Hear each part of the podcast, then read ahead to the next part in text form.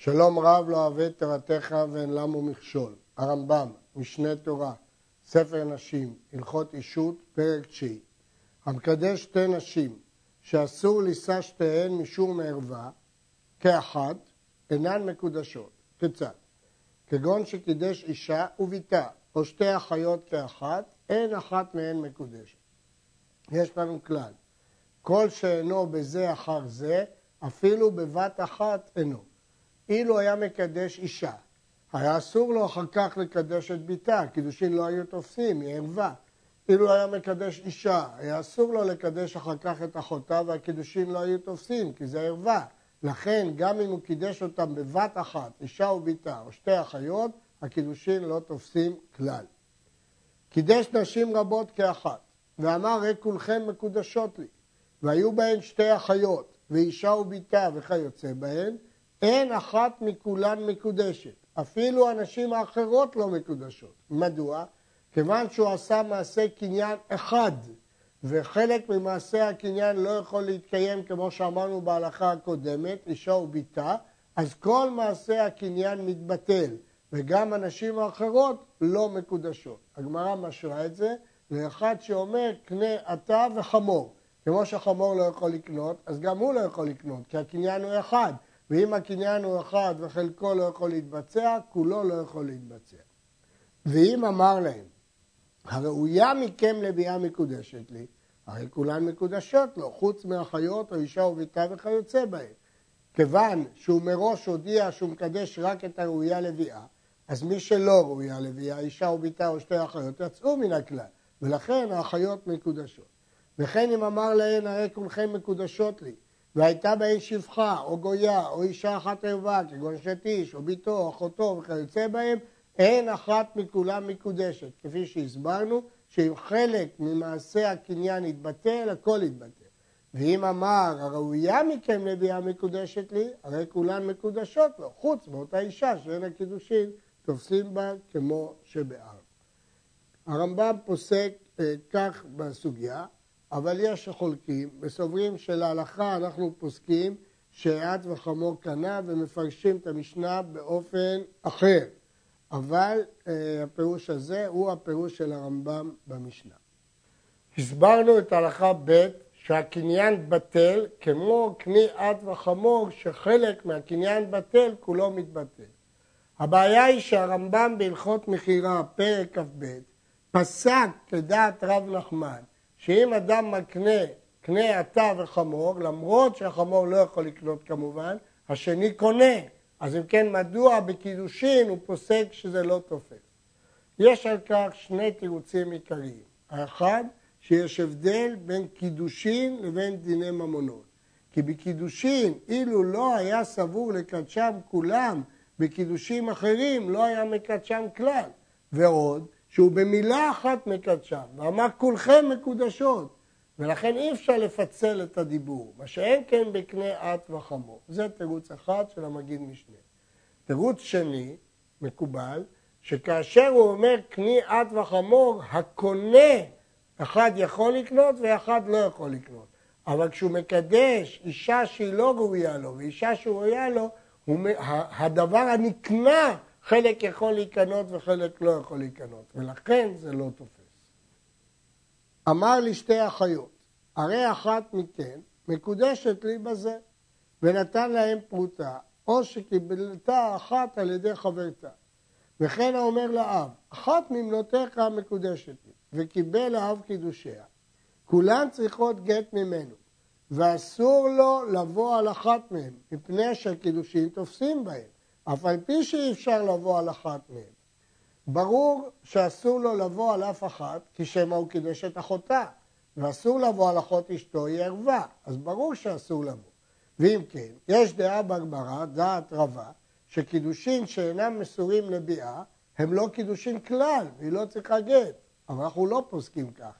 זאת אחת מששת ההלכות שפוסקים כאביין נגד רבה, יעל כגם, קוף, קידושים שאינם מסורים לביאה. הלכה כאביה, שהם קידושין, הם לא מסורים לביאה, אבל הם קידושין ולכן היא צריכה, כולן צריכות גט ממנו. הלכה ד' העושה שליח לקדש לו אישה פלונית, והלך וקידשה לו. וקידש המשלח בעצמו לאמה או לביתה או לאחותה, ואין ידוע איזו מהן נתקדשה ראשונה. שתיהן צריכות גט ואסורות עליו, כי אנחנו לא יודעים אם השליח קידש ראשון או שבעל הבית קידש ראשון. ולכן יש ספק, וכיוון שיש ספק, אז שתיהן צריכות גט ואסורות עליו. וכן האישה שעשתה שליח לקדשה, והלך וקידשה, הוא עשה את שליחותו, וקידשה היא את עצמה לאחר, ואין ידוע איזה מהם קדם, שניהם נותנים לה גט, בוודאי שהיא אסורה לשניהם, כי היא לא יכולה להינשא לשניהם, ואנחנו לא יודעים מי הוא בעלה, אז שניהם נותנים לה גט. ואם רצו, אחד נותן גט ואחד כונס. אחד נותן גט ועל ידי כך הוא יוצא מהתמונה, וממילא השני יכול לקבל. ה' במה דברים אמורים? ברחוקים. אבל אם קידשה השליח לאב, וקידשה היא עצמה לבן, או לאח וכיוצא בהם, שניהם נותנים גט והיא אסורה לשניהם. איננו יודעים את מי קידשו קודם, ולכן שניהם אסורים. אבל כאן לא מועיל הפתרון שאחד נותן גט והשני כונס. כי איך השני יכנוס? אולי זאת גרושת אחיו, והיא ערווה, ולכן הוא לא יכול לכנוס, כי היא ערווה. ממילא שניהם חייבים לתת גט והיא אסורה לשניהם. האומר לשלוחו, צא וקדש לאישה, ומת השליח, ואינו יודע אם קידש לו אישה, אם לא קידש, הרי זה בחזקת שקידש, שחזקה שליח לעשות שליחותו. הואיל ואין ידוע איזו אישה קידש לו, הרי זה אסור בכל אישה שיש לה קרובות ערווה עימה, כגון אישה שיש לה בת או אם או אחות וכיוצא בהן. שמא תאמר אישה זו, שמא אמה קידש לו שלוחו, או אחותה קידש לו שלוחו, או בתה. כלומר, אדם שלח שליח לקדש לו אישה ומת השליח, אבל חזקה שלפני שהוא מת הוא כבר קידש לו אישה. אם כן, אם עכשיו אדם יישא אישה, אולי השליח קידש לו את אחותה, או את אמה, או את בתה, ולכן הוא אסור בכל הנשים הללו, בגלל שחזקה שליח עושה שליחותו. אבל אם יש אישה שאין לה קרובות, הוא מותר באישה שאין לה קרובות כאלו, כי אין מה לחשוש. כל החשש שהשליח הוא קידש לו ערווה. אם הוא סתם קידש לו אישה, אדם מותר בשתי נשים, אין כאן בעיה. כל הבעיה שאולי הוא קידש לו את קרובתה, אבל אם אין לה קרובות כגון אלו שהן ערווה, אין בעיה. הייתה לה קרובה, אחות או אם וכיוצא בהם, והייתה הקרובה אשת איש בשעה שעשהו שליח, אף על פי שנתגרשה קודם שימות השליח, הרי זה מותר בה. ואין אומרים שמא קידש השליח את קרובתה אחר שנתגרשה, מפני שלא הייתה ראויה בשעה שעשה השליח, ואין אדם עושה שליח לקדש לו, אלא אישה שיכול הוא לקדשה בשעת השליחות. אם בשעת השליחות האישה היא הייתה נשואה, אז ברור שבעל הבית לא התכוון אליה, וברור שהשליח לא יקדש אותה, אפילו שאחר כך היא נהייתה פנויה. השליח ידע שהמשלח לא התכוון אליה בכלל, וברור שהשליח לא יקדש אותה. אדם לא יכול לעשות שליח לעשות דבר שהוא בעצמו לא יכול, ואם הוא לא יכול בשעת המינוי לקדש את האישה הזאת, גם השליח לא יכול לקדש את האישה הזאת, למרות שאחר כך היא פנויה. אבל היות שבשעת מינוי השליח היא לא ראויה למשלח, אז אם כן, היא לא ראויה גם אחר כך.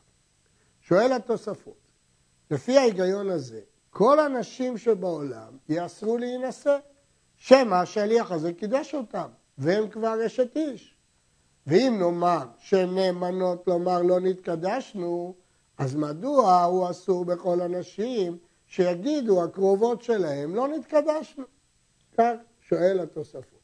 ותרצו התוספות שהדין הזה הוא רק קנס בגלל שהוא שלח שליח לקדש לו אישה סתם, אבל זה לא מעיקר הדין. מעיקר הדין הן נאמנות לומר לא נתקדשנו. והקרובות נאמנות לומר לא נתקדשנו, ולכן כל האיסור וכל האנשים בעולם הוא קנס. זאת שיטת התוספות. אבל ברמב"ם ראינו בפירוש שהאיסור הוא מעיקר הדין. הרמב"ם לא כתב שזה דרבנן או שזה קנס, אלא זה איסור גמור, וכך סובר גם הרמב"ן, ומסביר הרמב"ן שיש הבדל גדול. מה ההבדל?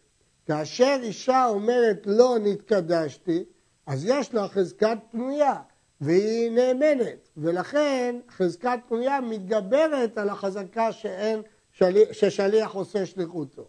אבל כאשר באה הקרובה ואומרת לא התקדשתי, הוא לא יכול להתיר את אחותה, היא לא יכולה להתיר את קרובתה, כי חזקה מועילה רק לאישה עצמה, לא מועילה לאישה אחרת. נמשיך. הלכה ז' מי שהיו לו חמישה בנים ועשו כולם את אביהם שליח לקדש להם אישה. ואמר אבי הבנים לאיש שהיו לו חמש בנות, אחת מבנותיך מקודשת לאחד מבניי. אבל הוא לא אמר מי מהבנות, והוא לא אמר למי מן הבנים. כל אחת מהם צריכה חמישה גיטין מכל האחים, הואיל וכולם נתנו רשות לאב לקדש להם. היות וכל הבנים מינו את האב, והיות והבנות נתנו רשות לאב, אז אם כן, כולם צריכים גט, כי איננו יודעים מי התקדשה. מת אחד מהם, כל אחת מהם צריכה ארבעה גיטין וחליצה מאחד מהם. כיוון שאנחנו לא יודעים אם זה שמת הוא בעלה, ואז היא זקוקה לחליצה, הוא מת בלי בנים, או, או גט, ולכן כל אחת ואחת מהם צריכה ארבעה גיטין וחליצה מכל אחד ואחד. האב שהייתה לו בת קטנה או נערה שהיא ברשותו, ובת בוגרת שהיא לא ברשותו, ונתנה לו הבוגרת רשות לקדשה, וקידוש ביתו סתם לאחד, אין הבוגרת בכלל, עד שיפרש ויאמר ביתי הבוגרת שעשת אותי שליח. לפיכך אין הבוגרת מקודשת ואחותה מקודשת. אנחנו הולכים אחרי אומדן דעת. והאומדן דעת אומר שיש להניח שהוא קודם קידש את הבנות שמוטלות עליו, שהן ברשותו, הקטנה או הנערה, ורק אחר כך הוא קידש את הבוגרת שהיא לא ברשותו, אלא שנתנה לו רשות להיות שליח לקדש אותה. ולכן אם הוא קידש סתם, אנחנו מניחים שהוא קידש את זאת שברשותו, אלא אם כן הוא הודיע בפירוש שהוא מקדש את הבוגרת שעשתה אותו שליח. מי שיש לו שתי קטעי בנות משתי נשים, וכולם ברשותו. כולן קטנות או נערות. וקידש אחת מהן. ובשעת הקידושים הוא לא אמר את מי הוא קידש, אבל אמר לבעל, קידשתי לך את בתי הגדולה. עכשיו יש פה אפשרויות שונות. אף על פי שיש לומר שם הגדולה שבגדולות קידש לו, או גדולה שבקטנות, או קטנה שבגדולות שהיא גדולה מן הגדולה שבקטנות. המילה גדולה יכולה לסבול כמה פירושים, או הגדולה שבגדולות, או הגדולה שבקטנות, או הקטנה שבגדולות שגדולה מהגדולה שבקטנות. בכל זאת, כולן מותרות חוץ מן הגדולה שבגדולות, והיא לבדה מקודשת. הדבר הזה מחלוקת תנאים, רבי מאיר ורבי יוסי, ויש לנו כלל שתמיד הלכה כרבי יוסי שנימוקו עמו, כך פסק הריף, כך פסק הרמב"ם, הלכה כרבי יוסי, שיש להניח שכשהוא אמר רק את המילה גדולה, הוא התכוון לפרש ולא לסתום, ולכן הוא התכוון לגדולה שבגדולות. אותו דבר בקטנה, וכן אם קידש ביתו הקטנה, אף על פי שיש לומר שם הקטנה שבקטנות, או קטנה שבגדולות, או גדולה שבקטנות, שקטנה מן הקטנה שבגדולות, הרי כולן מותרות חוץ מן הקטנה שבקטנות, והיא לבדה מקודשת. שכשאמר ביתו הגדולה, משמע ביתו הגדולה שאין בבנותיו גדולה ממנו. וכשאמר הקטנה, משמע ביתו הקטנה שאין קטנה ממנה. כך שיטת רבי יוסי והלכה כמותו. נאמן האב לומר על ביתו קודם שתבגור שהיא מקודשת ואוסרה על הכל. הגמרא לומדת פסוק, את ביתי נתתי לאיש הזה. האבא נאמן לומר שהוא קידש את ביתו ועל סמך דבריו היא נאסרת על כל העולם. האב שאמר קידשתי את ביתי, ואיני יודע למי קידשתיה. הרי זו אסורה לעולם על כל אדם, כי הוא נאמן לאסור, והוא לא אמר למי, ולכן הוא נאמן לאסור על כל העולם.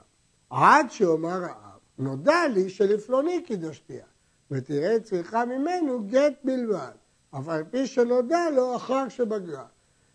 למרות שכשהיא בגרה היא יצאה מרשותו, אבל כשהוא קידש אותה היא הייתה ברשותו, ואחרי זמן הוא נזכר ואמר, עכשיו אני זוכר את מי קידשתי, הוא נאמן. מדוע? יש לנו כלל, הפה שעשה הוא הפה שהתיר. הוא זה שאמר את ביתי נתתי, והוא אמר לאיש הזה, הוא נזכר למי הוא נתן, ולכן אה, רק ממנו היא מקבלת גט. י"ב אמר האב, איני יודע למי קידשתיה. ובא אחד ואמר, אני הוא שקידשתיה. נאמן לכנוס ואינו צריך קידושין אחרים. ובכן יש פה חידוש. כשאבא אמר קידשתי את ביתי והוא לא יודע למי, הוא אסר אותה על כל העולם. עכשיו בא אחד ואמר, אני קידשתיה, הוא נאמן. יש בדבר קושי. מדוע הוא נאמן? הרי אין דבר שבערווה פחות משניים. הרי האבא עשה אותה חזקת אשת איש. מה פתאום אדם אחד נאמן לומר אני? הרי היא בחזקת אשת איש עכשיו, אז זה דבר שבערווה, ואין דבר שבערווה פחות משניים. מסביר הר"ן, כשהאבא אמר קידשתיה, הוא אמר שהיא בחזקת אשת איש, אבל הוא אמר שלאיש אחד היא מותרת, קידשתי אותה לאיש אחד. אז כשאותו אדם בא ואומר אני, הוא לא נגד חזקת אשת איש, הוא אומר אני האיש, הוא מברר מי האיש, הוא לא יוצא נגד החזקה. לצאת נגד החזקה זה אומר על אשת איש שהיא פנויה, או על פנויה שהיא אשת איש. זה אין דבר שבערבה פחות משניים. אבל כאן כשהאבא אמר שהיא אשת איש, אז הוא אמר שאחד כן קידש אותה. אז כשבא אותו אדם ואומר אני קידשתיה, הרי הוא בירר מי קידש אותה. ישנה מחלוקת בגמרא, האם הוא נאמן רק לתת גט, או שהוא נאמן גם לכנוס. גם לשאת אותו, אותה לאישה. הרמב"ם פוסק שנאמן אף לכנוס. באו שניים, זה אומר אני קידשתיה, וזה אומר אני קידשתיה. שניהם נותנים גט, ואם רצו, אחד כותב גט ואחד כונס. כנסה. ואחר כך בא אחר ואמר אני הוא שקידשתיה. אינו נאמן אוסרה, אוסרה על בעלה. אם כן, המשנה אומרת שאם באו שניים, היא צריכה גט משניהם. אבל אם בא אחד ונשא אותה ואחר כך בא אחר, השני אינו נאמן. האישה שאמרה נתקדשתי, אז היא שביה הנפשה חתיכה דאיסורא. היא הפכה את עצמה לאיסור, היא עשתה את עצמה איסור, התקדשתי. ואיני יודע, יודעת למי נתקדשתי. ובא אחד ואמר, אני הוא שקידשתיך, נאמן ליתן לה גט, ותהיה מותרת לכל אדם חוץ ממנו. הוא נאמן לתת לה גט, אבל הוא לא נאמן לכנוס אותה. שמא יצרו תוקפו, והיא תרגיל לו כדי להתירה. כאשר יש לו אינטרס, יש לו נגיעה, הוא עושה את זה בשביל לשאת אותה, אז אולי היא גורמת, הרגילה אותו, שכנעה אותו, להגיד שהוא קידש אותה, כדי שתהיה מותרת לו, ולכן החכמים אמרו, אמנם נאמן, כפי שאמרנו קודם, אבל הוא נאמן רק לתת גט, אבל הוא לא יכול לשאת אותה. האומר לאישה קידשתיך, והיא אומרת, לא קידשתני. הוא אסור בקרובותיה, והיא מותרת בקרוביו. זה נקרא שביה הנפשי חתיכה דאיסורא. אדם נאמן לאסור על עצמו. אם הוא אמר קידשתיך, אז במילים אחרות הוא אמר שהקרובות שלך אסורות עליי, אחותך ואימך וכדומה. אבל היא אומרת, לא קידשתני, היא מכחישה אותו. אז ודאי שהיא מותרת בקרובה, ואין שום עדים שהיא מקודשת לו, והיא מותרת בקרובה. קידשתני, והוא אומר לא קידשתיך, פה זה מקרה הפוך. היא עשתה את עצמה איסור, הוא מותר בקרובותיה, כי הוא לא אסר על עצמו. והיא אסורה בקרוביו, כי היא אסרה על עצמה. קידשתיך, והיא אומרת, לא קידשת אלא את ביתי. הוא אסור בקרובות גדולה, כי הוא אמר שהוא קידש אותה, שוויה נפשי חתיכה דאיסורה, הוא אסר על עצמו את קרובותיה. וגדולה מותרת בקרוביו, כי היא אומרת, אני לא התקדשתי לך. ומותר בקרובות הבת, והבת מותרת בקרובה. זה שהיא אמרה שקידשת את ביתי, זה לא אוסר עליו את קרובות הבת, כי הוא טוען שהוא לא קידש את הבת. והבת מותרת בקרוביו, כי היא לא אסרה על עצמה שום איסור, היא לא אמרה שום דבר. קידשתי את ביתיך, והיא אומרת, לא קידשת אלא אותי. הוא אסור בקרובות הבת, כי הוא הפך אותה לחתיכה דאיסורה, והבת מותרת לקרוביו כי היא לא אמרה שום דבר. הוא מותר בקרובות האם, כי הוא טוען שהוא לא קידש אותה, והאם אסורה בקרוביו, כי האם טענה שהוא קידש אותה.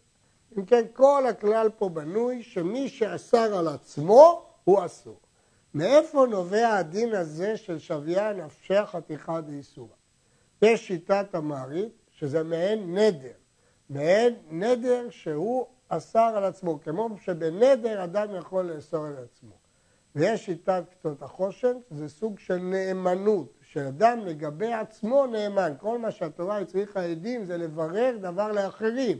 אבל אדם לגבי עצמו, הוא, אם הוא אמר שזה אסור, הוא נאמן שזה אסור. וכל אלו שטוענים הקידושים, במה מדובר? בשטען הטוען שהיו שם קידושים בפני עדים והלכו למדינה אחרת או מתו. אבל אם הודו שהיו הקידושים בלא עדים, אין כאן קידושים, כמו שבאנו. כשהוא אומר קידשתיך, היא אומרת לא קידשתני, או כשהיא אומרת קידשת אותי, כל זה כשהם טוענים שהקידושים היו בפני עדים. אז אם הם בפני עדים, שיבואו העדים ויעידו מי צודק, אבל העדים מתו, הלכו למדינת הים. אבל אם הם טוענים שלא היו בכלל עדים, אין קידושים בלי עדים. עדים בקידושין זה עדי קיום, הם עושים את הקידושין לקידושין. ההודעות שלהם לא אה, גורמות שום איסור אם אין עדים של קידושין. ולכן כל הטענות זה רק שהיו עדים, אלא שהם לא יכולים לברר כי הם מתו. בכל מקום שתאמר האישה לאיש קידשתני, והוא אומר לא קידשתיך, אז אמרנו שהיא אסורה כי אמרה קידשת אותי. מבקשים ממנו שיכתוב לה גט לעתירה לשאר העם, שאין לו בזה הפסד. הרי אם הוא לא ייתן לה גט, היא תהיה אסורה על כל העולם, כי היא אמרה שיש את איש. והוא, מה אכפת לו? שייתן לה גט כדי להתיר. ואם נתן לה גט מעצמו, כופין אותו ליתן כתובה. אם הוא נתן גט מעצמו, זה סוג של הודעה שלטענתו הוא קידש אותה. צריך לתת כתובה. אבל אם הוא אומר לא קידשתי, ודאי שהוא לא חייב לתת כתובה, אין עדים. מה פתאום שהוא ייתן כתובה? אלא אנחנו כופין אותו לתת גט, ומשכנעים אותו לתת גט. העושה שליח לקדש לו אישה, והלך השליח וקידשה לעצמו. הרי זו מקודשת לשליח. סוף סוף השליח הקדים וקידש לעצמו, ואסור לעשות כן. וכל העושה דבר זה וכיוצא בזה משאר דברי מקח וממכר, נקרא רשע.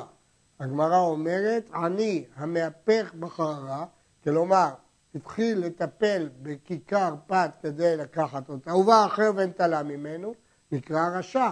גם כאן, הרי הוא שלח אותך, הוא זה שהראה לך את האישה, ואתה הולך ולוקח אותו, אותה לעצמך, זה נקרא רשע. י"ח העושה שליח לקדש לו אישה והלך וקידשה. באמת השליח קידש את האישה. השליח אומר, לעצמי קידשתיה, לא קידשתי אותה למשלח, קידשתי אותה בשבילי. והאישה אומרת, לראשון ששלחו קדשתי, הוא הודיע לי שמישהו שלח אותו, ומה שהסכמתי להתקדש זה למשלח, לא לשליח. אם לא עשה השליח בעדים, אם המינוי היה בלי עדים, הרי השליח אסור בקרובותיה, והיא מותרת בקרוביו. והאישה אסורה בקרובי המשלח, והמשלח מותר בקרובותיה. כלומר, השליח, שוויה נפשי חתיכה דאיסורא, הוא אמר שהוא קידש אותה, אז הקרובות שלה אסורות עליו. היא אמרה שהמשלח קידש אותה, התקדשה למשלח, אז היא אסורה בקרובות המשלח. אבל החידוש הוא, ואם הוחזק השליח בעדים, אם המינוי היה בעדים, הרי זו מקודשת לראשון. השאלה היא כמובן, מדוע? מה סברת הרמב"ם? מדוע אם הוא מינה על ידי שליח, אז היא מקודשת לראשון? ייתכן לומר שהפירוש הוא שהיות והאישה יודעת שהוא מינה את השליח בעדים, אז התפרסם הדבר. כיוון שהתפרסם הדבר ושליחותו מוחזקת, אנחנו מניחים שהסכימה להתקדש לראשון. אבל אם הוא לא קידש, אם הוא לא עשה את השליח בעדים, אז כיוון שהוא לא עשה את השליח בעדים, הרי האישה לא בטוח שהיא הוחזקה להתקדש למשלח, כי לא התפרסם שהוא מינה שליח, ולכן היא החליטה להתקדש לשליח. זה מה שקובעים העדים. עלינו להעיר שדעת הראב"ד הייתה שכל שליח צריך למנות בעדים, גם שליח קידושין. אבל דעת הרמב"ם הייתה ששליח קידושים לא צריך בעדים, רק דעת הראב"ד הייתה שכל שליח בעדים. פה הרמב"ם הוא לשיטתו שלא בכל מינוי שליח קידושין צריך עדים, כי זה לא עדי קיום, זה לא עצם הקידושין כפי שביארנו כבר. ולכן הרמב"ם אומר, אם המינוי היה בעדים זה התפרסם, אבל כיוון שזה התפרסם, אני מניח שאישה העדיפה להתקדש במשלח. אבל אם המינוי היה שלא בעדים, אני מניח שהתקדשה לשליח. גם אם אנחנו אומרים שהמינוי היה בעדים, ולכן אנחנו תולים שהיא התקדשה לראשון, עדיין יש לשאול האם היא אסורה בקרובם או לא אסורה בקרוב. הרמב"ם קובע, הרי זו מקודשת לראשון, ולפי זה השליח מותר בקרובותיה. אבל הרעב"ד מדבריו משמע שהשליח יהיה אסור בקרובותיה גם במקרה הזה, כיוון שסוף סוף הוא אמר שהוא קידש אותה. אז גם אם אנחנו מאמינים לה, אבל הוא עשה על עצמו חתיכת איסור. מלשון הרמב"ם לא משמע כן. מלשון הרמב"ם משמע שכיוון שקבענו שאנחנו מאמינים לה שהתקדשה לראשון, אז השליח לא יהיה אסור בקרובותיה. וזאת שאלה מעניינת, האם הדין ששוויה נפשה חתיכת איסורא יתבטל בעקבות הנאמנות שאנחנו נותנים לאישה. האישה שעשתה שליח לקדשה והלך וקידשה, ובעת הליכתו ביטלה השליחות וחזרה בה. אין ידוע אם קודם שקיבל לה הקידושין חזרה או אחר הקידושין, הרי זו מקודשת מספק. משלח יכול תמיד לבטל את השליח, עד שהוא עשה שליחותו. אחרי שהוא עשה שליחותו, הוא כבר אין משמעות, הוא לא יכול לבטל אותו. עכשיו כאן, אנחנו לא יודעים אם כשהאישה ביטלה את השליח, הוא כבר הספיק לעשות את שליחותו ולקדש, או אולי היא הספיקה לבטל אותו קודם שהוא יעשה שליחותו ויקדש. לכן זה ספק. וכן האיש שעשה שליח וחזר בו, אנחנו לא יודעים אם הוא ביטל את השליח לפני שהשליח הספיק לקדש, או אחרי, זה ספק. המקדש אחת מחמש נשים, ואינו יודע איזו מהן קידש, וכל אחת ואחת אומרת אותי קידש. אסור בקרובות כולם, כי הוא לא יודע את מי הוא קידש, אז יש ספק. ונותן גט לכל אחת ואחת, כי כל אחת ספק מקודשת לו. הוא מניח כתובה אחת ביניהן ומסתלק. זאת מחלוקת תנאים, והרמב"ם פוסק רבי עקיבא, שלמרות שהוא אשם, כי הוא לא אמר את מי הוא קידש, אבל סוף סוף הוא נותן רק כתובה אחת, למרות שכל אחת אומרת אותי קידש. כל אחת טוענת טענת בריא שמגיע לה כתובה, אבל בריא ושמע לא יכול להוציא ממון, כיוון שהוא מוחזק, אפילו שהוא שמע, הוא לא יודע את מי הוא קידש, אי אפשר להוציא ממנו ממון ולתת כתובה. ואם קידש בביאה, כנסו אותו חכמים שייתן כתובה לכל אחת ואחת. כיוון שהוא קידש אחת מהם בביאה, פה כבר כנסו אותו לשלם לכולם כתובה. והדבר ידוע שהכתובה שכתב לאחת מהם עבדה, וכל אחת ואחת אומרת, אני הוא שקידשתני, וכתבת לי ואיבדה כתובתי. מדוע הרמב"ם מוסיף את התוספת הזאת? שיטת הרמב"ם בפרק הבא, שארוסה אין לה כתובה, אלא אם כן הארוס כתב לה בפירוש. וכיוון שאנחנו מדברים פה על קידושין, אז מה שייכת פה הכתובה? רק אם הוא כתב לה בפירוש. אז אם הוא כתב לה בפירוש, בואו נבדוק איפה הכתובה. אלא היא טוענת שהכתובה עבדה.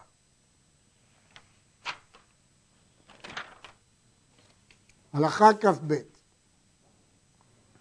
האישה שיצא עליה קול שהיא מקודשת לפלוני, הרי זו בחזקת מקודשת, אף על פי שאין שם ראייה ברורה. גם קול יוצר חזקת קידושין. מה זה קול? כל קול שהוא לא הוחזק בבית דין, אין חוששים לו. קול זה רק אם הוא הוחזק בבית דין. ועל סמך מה בית דין מחזיק קול?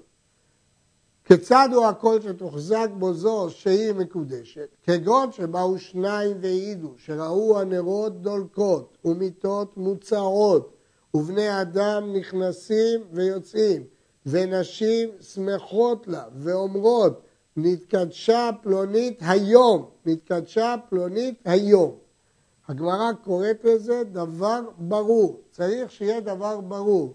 דהיינו כל הנסיבות מוכיחות שהיו קידושים והבני אדם אמרו נתקדשה פלונית היום. שמעו אותן אומרות פלונית תתקדש היום, אין חוששים לה. שמן הזדמנו לקדש ולא נתקדשה, עד שיראו שנתקדשה. אולי באמת היה אולם והיו נרות דולקים, הכל היה נכון, וכולם שמחו, אבל אולי בסוף לא התבצעו הקידושים. לכן נוסף לכל הנסיבות האלה, צריך שיהיו בני אדם שאמרו שהתקדשה. למרות שהם לא עדים כשרים. וכן אם באו שניים ואמרו, ראינו כמו שמחת אירוסין, ושמענו הבהרה, ושמענו מפלוני ששמע מפלוני שנתקדשה פלונית בפני פלוני ופלוני, והלכו להם העדים ממדינה אחרת או מתו, הרי זה קול שמחזיק אותה מקודשת. כלומר, למרות שיש פה עד מפי עד, הוא שמע שמישהו אמר, כשהוא שמע אם כן זה עד מפי עד, אבל כיוון שיש פה צירוף של שמחת אירוסין וכל הבהרה וגם עד מפי עד, זה מספיק כדי להחזיק קול. כמובן, בתנאי שהשמועה אומרת שהקידושין היו בפני עדים. אם לא היו בפני עדים, אמרנו כבר כמה פעמים שזה לא קידושין כלל. אם יש עדים נביא אותם, הם מתו, ולכן אי אפשר להביא אותם. אבל ברור שהשמועה אומרת שזה היה בפני עדים. נשים לב, הרמב"ם אמר, שמעתי מפלוני שנתקדשה פלונית בפני פלוני או פלוני. כלומר, הוא שמע מאחד, לא משניים. יש חולקים, ואומרים שכל מה שהתירו זה עד מפי עד, אבל צריך שהוא יגיד שמעתי משניים, ולא מספיק שהוא יאמר שמעתי מאחד. אבל בכל מקרה, בוודאי שהכל צריך להיות שהיו עדים. בלי שהיו עדים, לא חוששים לזה. נוסיף על כך. אמרנו שצריך שיהיה מוחזק בבית דין. מה פירוש שיהיה מוחזק בבית דין? שהקול הזה הגיע לידי בית דין, ובית דין בשעה ההיא שיצא הקול בירר אותו, וראה שזה קול ברור, והחזיקו אותו. אבל אם הוא לא הוחזק בזמנו, אם לא בדקו אותו בזמנו, אז זה לא נקרא מוחזק בבית דין. כך אומרים הרמב"ן והרשב"א, שרק אם זה הוחזק בזמנו. ויש עוד מגבלה. במה דברים אמורים שלא הייתה שם אמתלה? אבל אם היה שם אמתלה, ושמעו האמתלה כששמעו שנתקדשה, לא הוחזקה מקודשת. כיצד היא האמתלה? השמועה אמרה, פלונית נתקדשה על תנאי, או קידושי ספק, לא הוחזקה. אלא שואלים אותה וסומכים על דבריה, הואיל ואין שם ראייה ברורה ולא קול חזק. כיוון שזה רק קול הברה, ואין עדים, ואין ראייה, וגם הקול הזה בעצמו טוען שזה רק ספק או תנאי וכדומה, כאן היא נאמנת לומר לא נתקדשתי. אגב, זה מחלוקת בגמרא בין רב זביד לבין רבה, האם סומכים על המטלה או לא סומכים על המטלה, דעת הריף ודעת הרמב"ם שפוסקים כמו רב זביד. יש אומרים שהמטלה זה גם אם בתחילה הם אמרו ראינו שהוא זרק אה, רחוק, ואחרי עשרה ימים אומרים לא, זה היה קרוב, זה גם כן המטלה. ואת זה נראה בהלכה כ"ד. יצא עליה קול שנתקדשה לפלוני, ולאחר ימים אמרו המטלה. אם מראים הדברים לבית דין שהוא כן, סומכים על המטלה, ולא תוחזק מקודשת. ואם לאו, הואיל ולא נשמעה המטלה בעת שנשמעו הקידושין, הם חוששים לאמתלה. כלומר, עיקר האמתלה זה בעת שיוצא הכל בפעם הראשונה. אבל אם רק אחר זמן יצא האמתלה, כאן בדין צריכים לעשות הערכה. האם הם סומכים על האמתלה או לא סומכים על האמתלה. הטור אומר שאם יש ספק אם היה בקידושין שווה פרוטה, או שהמקדש היה קטן, לא חוששים לכל. כ"ה מעשה באחת שיצא עליה קול שנתקדשה לבנו של פלוני ולאחר זמן שעלו לאביו, ואמר, על תנאי כך נתקדשה לו, ולא נתקיים התנאי. נכון שהתקדשה לו, אבל הקידושין היו על תנאי, והתנאי לא התקיים. ולא סמכו חכמים על דבריו, אלא אמרו, הרי זו ספק מקודשת, וכאילו אין שם אמתלה. היות שכשיצא הכל, הוא יצא בלי אמתלה, למרות שאחר כך האב אמר אמתלה לאחר זמן, אנחנו לא סומכים עליו, וזה ספק מקודשת וצריכה גט. יצא עליה הכל שהיא מקודשת לפלוני, ובא שני וקידשה בפנינו. עכשיו יש בעיה. הרי זה לא מצב רגיל כמו בהלכות קודמות שסתם יצא קול. בינתיים קידש אותה מישהו אחר. האם על סמך הכל נוציא אישה מבעלה עכשיו? בודקים על קידושי ראשון שהם בקול. אם באו עדים בראיה ברורה שהיא מקודשת לראשון, אין קידושי שני כלום. ואם לאו, מגרש ראשון שקידושיו בקול, ונושא השני שקידושיו ודאי. הרי השני ודאי קידש. הראשון, יש רק קול שהוא קידש. אז אם אין ראיה ברורה שהוא קידש, אנחנו מחייבים אותו לתת גט, ואז יכולה, השני יישא אותה שוב והיא מקודשת לשני. ואם גירש השני, אם עשו ההפך והשני נתן גט, לא יכנוס הראשון. אז גם הראשון צריך לתת גט, הוא לא יכול לקדש. למה לא? שמא יאמרו, החזיר גרושתו מן האירוסין אחר שנתרסה לאחר. מה יגידו העולם? העולם יגידו, כנראה שהתקדשה לאחר, והוא גירש אותה והוא מחזיר את גרושתו. לכן אם השני הקדים ונתן גט, הראשון לא יכול לכנוס, חייב לתת גט. אבל אם הראשון נתן גט, השני יכול לכנוס. יצא עליה קול שהיא מקודשת לפלוני, ויצא הקול אחר כמותו, שהיא מקודשת לאחר. כאן זה לא קול כנגד קידושי ודאי, אלא זה קול כנגד קול. אז אם כן, שניהם שקולים. אז בעצם שניהם צריכים לתת גט, או אחד כותב גט ואחד כונס, בין ראשון בין אחרון. אחד מהם שייתן גט, ואז השני יכול לשאת אותה, ואין הבדל מי. פה לא חוששים לחשש של ההלכה הקודמת, שמא יאמרו החזיר גרושתו מן האירוסין, כי זה רק קול, זה לא ממש שהתקדשה לשני, לכן לא חוששים לגזרה הזאת. מקום שנהגו לשלח סבלונות, מתנות, לארוסה אחר שתתארס, ובאו עדים שראו סבלונות ובלו לה, חוששים לה שמא נתקדשה. ישנם סבלונות נדוניה שנותנים אותה רק חתן לכלה. אז אם העדים מעידים שהם ראו שהובילו את הסבלונות הללו, הרי יש פה חשש שמא היו קידושין לפני כן. לא שהסבלונות הם קידושין, שהיו קידושין לפני כן, וצריכה גט מספק. אף על פי שרוב אנשי העיר אין משלחים אלא קודם האירוסין, היות שיש מיעוט שמשלחים אחר האירוסין, חוששים למיעוט בגלל חומרת קידושין, ולכן כיוון שחוששים למיעוט, היא צריכה גט מספק. ומקום שנהגו כולם לשלח הסבלונות תחילה, ואחר כך מקדשים וראו סבלונות, אין חוששים. אם כל בני העיר נוהגים שקודם שולחים סבלונות, ורק אחר כך מקדשים, אז רק במקרה, אולי מישהו פעם קודם קידש ואחר כך, לא חוששים למקרה הזה, וכיוון שכל העיר קודם מקדשים, אז אין פה חשש שהיו קידושים. כי אולי שלחו סבלונות, אבל אחר כך התבטל העניין ולא קידשו. הוחזק שטר כתובתה. מצאו שיש כתובה, ולא יודעים אם היה קידושין. אי דרך מקצת אנשי מקום שמקדשים ואחר כך כותבים, חוששים לה. אם קבוצה מהעיר הזאת תמיד כותבים כתובה אחרי קידושין, אז הנה יש פה כתובה, אולי היו כבר קידושין. ואף על פי שאין שם סופר בעיר, אין אומרים שמה מפני הסופר שמצא הקדים וכתב. לא נגיד שבגלל שבעיר הזאת אין סופר קבוע, זאת הסיבה שכתבו את הכתובה לפני הקידושין, כי מיהרו, אולי הסופר ילך, זה שיזדמן לפה. לא. בכל זאת, כיוון שמקצת מבני העיר כותבים כתובה לפני קידושין, חוששים.